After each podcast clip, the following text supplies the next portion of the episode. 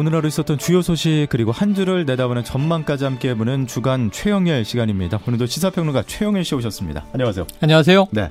아, 기쁜 소식들 함께 해봐야 되는데 네. 오늘 첫 소식부터 조금 무거운 소식으로 네. 이어져야 될 것 같아요. 왜 그러냐면 북한 매체가 좀 거친 이야기가 나왔잖아요. 네네. 큰 걱정은 안 하셔도 됩니다. 예. 북한 매체는 지금까지 거친 경우가 많았습니다. 하지만 이제 더 우리가 중요하게 봐야 되는 것은 이제 지난 밤 사이 어제 예. 트럼프 대통령이 이제 두 번의 미사일 단거리 미사일 도발에도 불구하고 크게 신경 쓰지 않는다라는 다소 쿨한 태도를 보였어요. 아직까지는 신뢰하고 있겠다. 네네. 아직까지는 신뢰하고 있다. 하지만 이제 언젠가 바뀔진 모르겠지만 전쟁 달려 있습니다만 예, 북한 매체는요 이거를 좀 문제 삼은 것 같습니다. 최근에 이제 식량 문제 등 우리가 언급을 하고 있는데 예. 국내에선 이것도 지금 이 나쁜 행동에 보상을 해줘서는 안 된다. 막아야 한다. 근본적으로 이제 대북 정책을 전환하라. 지금 이제 보수 야당들은 이렇게도 주장을 하고 있어요. 예. 우리 정부를 곤욕스럽게 곤혹스럽게 만들 수 있는 일인데 오늘입니다. 북한의 이 선전 매체 메아리라고 있습니다. 메아리에서 낸 내용이 자 근본적인 문제 대신에 인도주의의 말치레와 생색내기로 때우려 하지 마라 이런 음. 취지 얘기를 한 거예요. 생색내지 마라. 네네. 예. 그러니까 이게 여기서 근본적인 문제는 뭐냐면은 이 북한이 원하는 이 대북 제재를 해제하는 것이 되겠죠. 단계적인 방식이지만 그러려면 우리가 이제 계속 비핵화를 진도를 좀 빼줘야 되는데 북한이 예. 그건 지금 안 하고 있단 말이죠. 그러면서 우리가 그래도 뭔가 교류의 방안을 찾고 있는 것들 예를 들면 뭐 우리가 유해 발굴도 있고요. 또 이제 식량 지원 문제도 있고요. 이런 것들을 거론하는 것들을 이제 싸잡아서 인도주의 말치레와 생색내기다. 몇 건의 인도주의 사업으로 호들갑을 떨어서 이 물물거래나 인적 교류로 북남 선언 이행을 떼우려고 하지 마라. 이제 이런 이제 일가를 한 거죠. 예. 그런데 이제 이것이 뭐 특별히 주목되는 대목은 아니에요. 북한이 이제 거친 언사는 이런저런 매체를 통해서 내고 있는데 특히 이제 미국과 3차 북미 회담에 나설 용의가 있다. 연말까지 지켜보겠다. 새로운 계산서를 가지고 와라. 이런 이야기를 하면서도 이제 또 미국을 계속 적으로 규정하고 있거든요. 그런데 여기서는 이제 우리 입장에서 뭔가 좀 도와줄 방법을 찾고 있는데도 이렇게 좀 이제 차갑게 나왔다고 하는 점에서는 예. 좀 뭐랄까요? 이제 북한 쪽에서 지금 브레이크를 잡는 제스처를 계속 취하고 있다.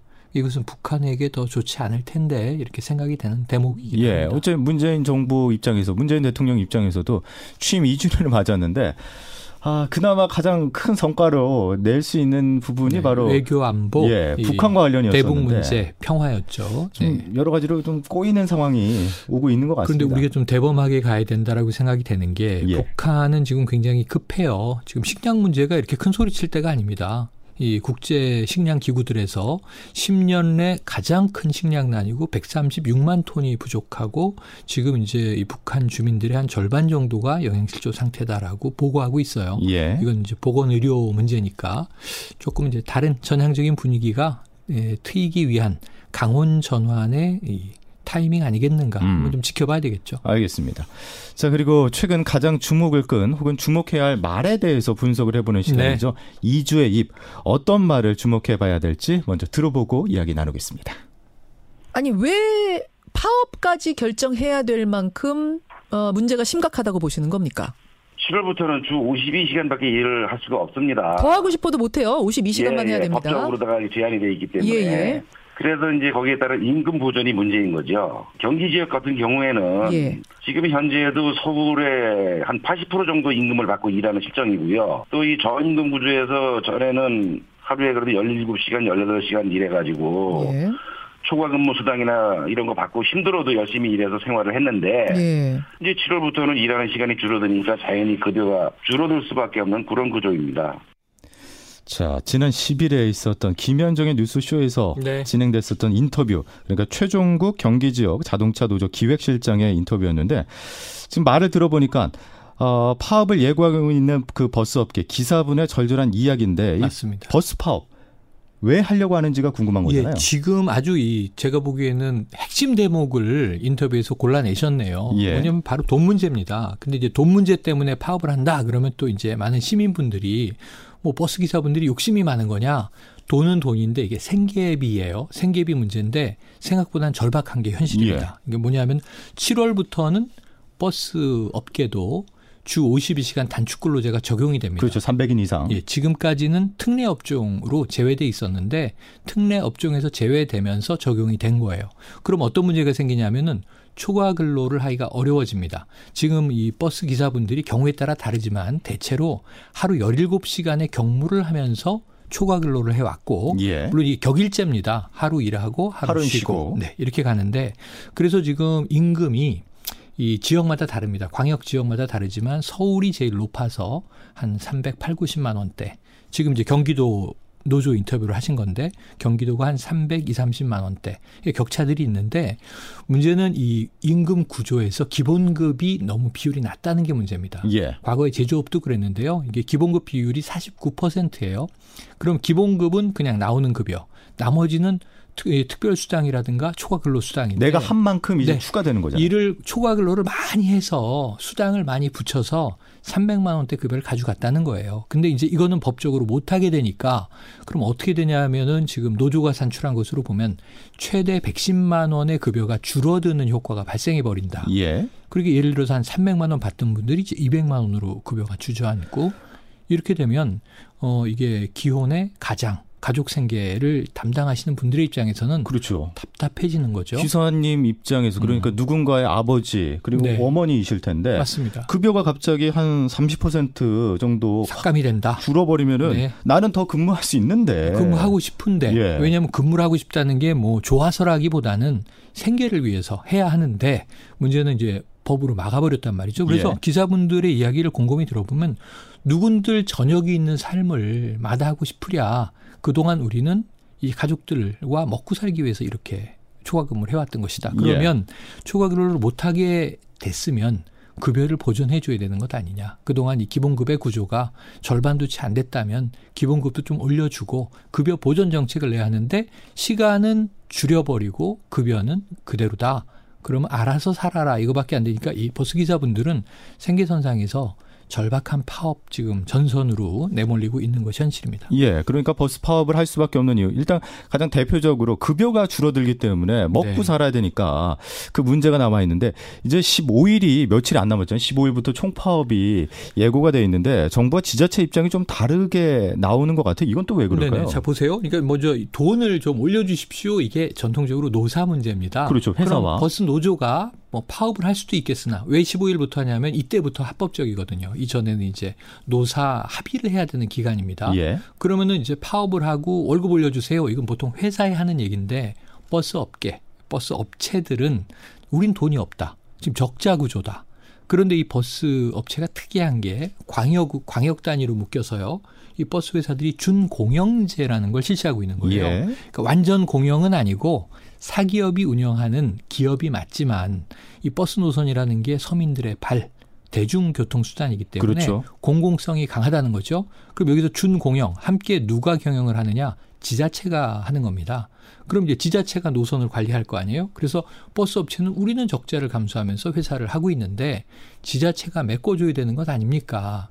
지자체는 지금 재정 자립도도 힘겹고 우리도 재정이 없는데 중앙 정부가 도와주세요. 지금 그래서 서로 물고 물리는 이제 싸움이 벌어져 있는 거거든요. 예. 그래서 여기는 지금 기업은 물론이고 버스 기업, 여기 지자체, 중앙 정부 모두 머리를 맞대라는 거고요. 수도권을 보시면 다 이동하는 경기 영역이 넘나들잖아요. 그렇죠. 인천에서 예, 서울로 서울, 인천, 경기 이게 다 엮여 있는 거예요. 그래서 서울, 인천, 경기는 지자체가 함께 모여서 풀지 않으면 한쪽에서만 푼다고 풀리는 문제가 아니다. 광역버스 같은 건 어떻게 하겠느냐 이런 문제가 복잡하게 꼬여 있는 겁니다. 자, 이게 함께 푼다는 게 여러분 다들 아시겠지만 쉽지 않은 점. 왜 그러냐면 서로 다 입장이 다르기 때문에. 입장 네. 참 어려운 부분인데 오늘 일단 정부가 회의를 했는데 결론을 내렸죠. 결론이 나왔습니다. 예. 결국은 뭐냐면요. 중앙정부는 여기서 고용노동부가 있고요. 국토교통부가 있습니다. 주무부처 모임을 가졌는데 재원이 문제입니다. 자, 그럼 52시간제 해야 된다. 급여도 좀 더 보존해 줘야 된다. 100%는 아니라 하더라도 이건 또 버스 노조와 이제 타협점을 찾아야 되는데 그런데 문제는 또 52시간제를 하게 되면 버스 기사분들이 쉬게 되면 노선을 안 돌릴 수가 없잖아요. 일손이 부족해지죠. 추가 투입해야 됩니다. 지금 보충 인력이요. 경기도가 한 3,800여 명 기사분들 3월 기준으로 그렇고요. 올해 내로 전국에 15,000명 기사가 추가로 필요합니다. 예. 근데 있는 사람도 급여 구조가 열악해지니까 떠나가는 상황이에요. 여기 7,400억 원의 재원이 필요해요. 그 정부가 오늘 내린 결론은 버스 요금 인상입니다. 요금을 올려라. 네, 네. 이 한 200원 정도로 올려야 되는 것 아니냐. 1,200원이지 않습니까? 한 200원쯤 올리는 걸 이제 오늘 협의를 했고요. 예. 아마 내일이나 모레 주초에 당청 협의를 한다고 했으니까 여기서도 비슷한 얘기가 나올 텐데 재원 마련의 방식은 버스 요금 인상으로 가지 않겠는가. 근데 정부는 여기서 또 단축 근로 때문에 인상하는 것은 아니다. 예. 이런 이야기를 오늘 했어요. 그러면서 4년마다 버스 요금이 인상돼 왔는데 2014년 이후 요금 인상이 없었다. 요금 인상 시기는 지났다. 이런 얘기를 하고 있는데 결국은 이 문제로 이 버스 파업을 막고 재원 부분이 해결될 수 있을지 좀 지켜봐야 될 것 같습니다. 예. 아, 여러분들 다들 아시겠지만 얼마 전에 택시 요금이 올랐는데 올랐죠. 택시 요금 올랐죠. 이제 또 버스 요금이 오른다면은 네. 서민들 입장에서는 한 어 네 분 중에 한 분은 이제 버스를 이용해서 예. 네. 그 출퇴근을 하시는데 그래서 좀 아무래도 그 집안 그 경제 상황에 또 조금 영향을 미칠 것 영향을 같아요. 영향을 당연히 미치겠죠. 그리고 이제 그렇다 보면 또 이제 지하철로 많은 분들이 몰리게 되는데 예. 지하철도 녹록하지가 않습니다. 지하철 인상 이야기도 솔솔 나오고 있거든요. 예. 그럼 결국 전반적으로 택시 에 이어 버스, 그 지하철까지 대중교통 수단의 요금이 올라간다면 당장 이제 서민들 입장에서는 어 전반적인 물가 인상인가? 하는 이제 우려를 가지실 분들이 많아서 예. 이것 때문에 정부도 아마 고심이 많을 것 같습니다. 알겠습니다.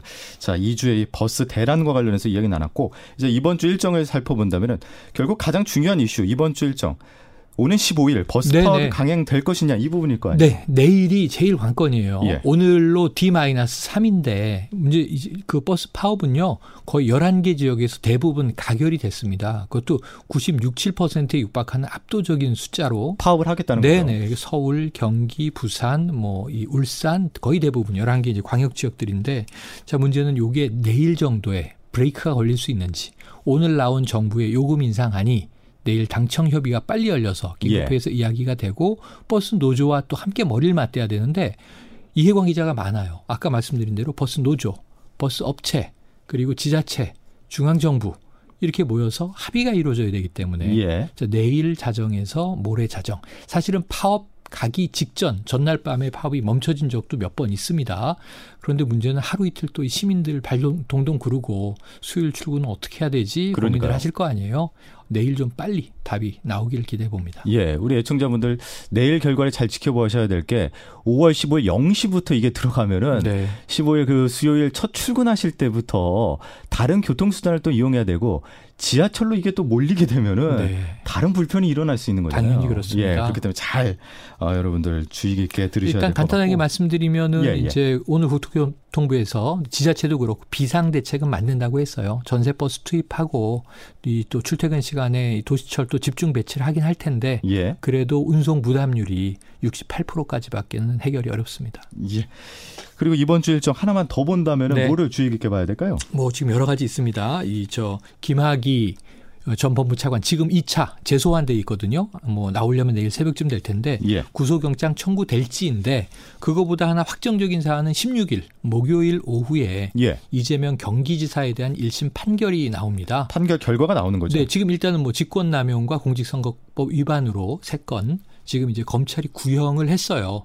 근데 이게 징역 1년 6개월에 벌금 600만 원이에요. 구형이. 네네. 그 이게 선고가 일부 여기에 지금 근접하게 나오면 이 공직선거법상 또 당선 무효형에 해당할 수가 있습니다. 예. 그래서 과연 이게 이제 당선 무효형보다 위로 나올지 미미하게 뭐 벌금형 정도가 나오되 유죄가 될지 아니면 아예 무죄가 입증될지 지금 이제 김경수 지사의 경우에 1심 무죄를 확신하다가 법정 구속된 사례가 있지 않습니까? 그렇죠. 아마 경기도민들 초미의 관심으로 16일 목요일 1심 선고를 지켜보게 될 것 같습니다. 예, 우리나라에서 인구가 가장 밀집되어 있는 곳 중에 하나가 바로 경기도잖아요. 네. 예, 그렇기 때문에 또 경기도가 어떻게 진행될지도 지켜봐야 되겠습니다. 그렇습니다. 자, 여기까지 최영일 시사평론가와 함께했고요. 다음 주에도 좋은 소식들 기대하겠습니다. 네, 고맙습니다.